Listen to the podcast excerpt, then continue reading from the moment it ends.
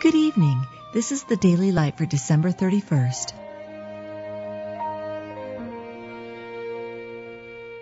Be thou my vision, O Lord of my heart, not be all else to me, save that thou art. There remaineth yet very much land to be possessed, not as though I had already attained, either were already perfect, but I follow after, if that I may apprehend that for which also I am apprehended of Christ Jesus.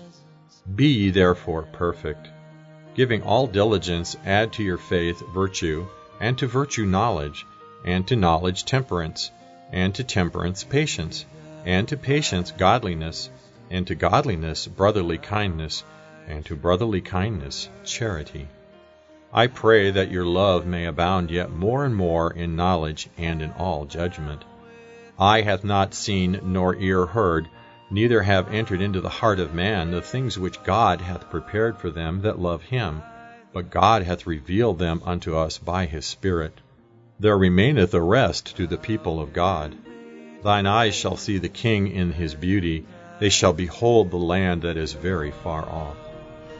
You've just been listening to the Daily Light, a daily morning and evening devotional of Scripture compiled by Samuel Bagster and published in 1825.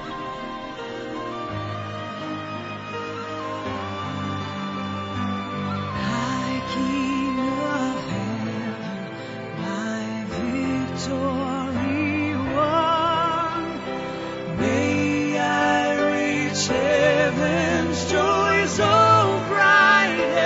sun.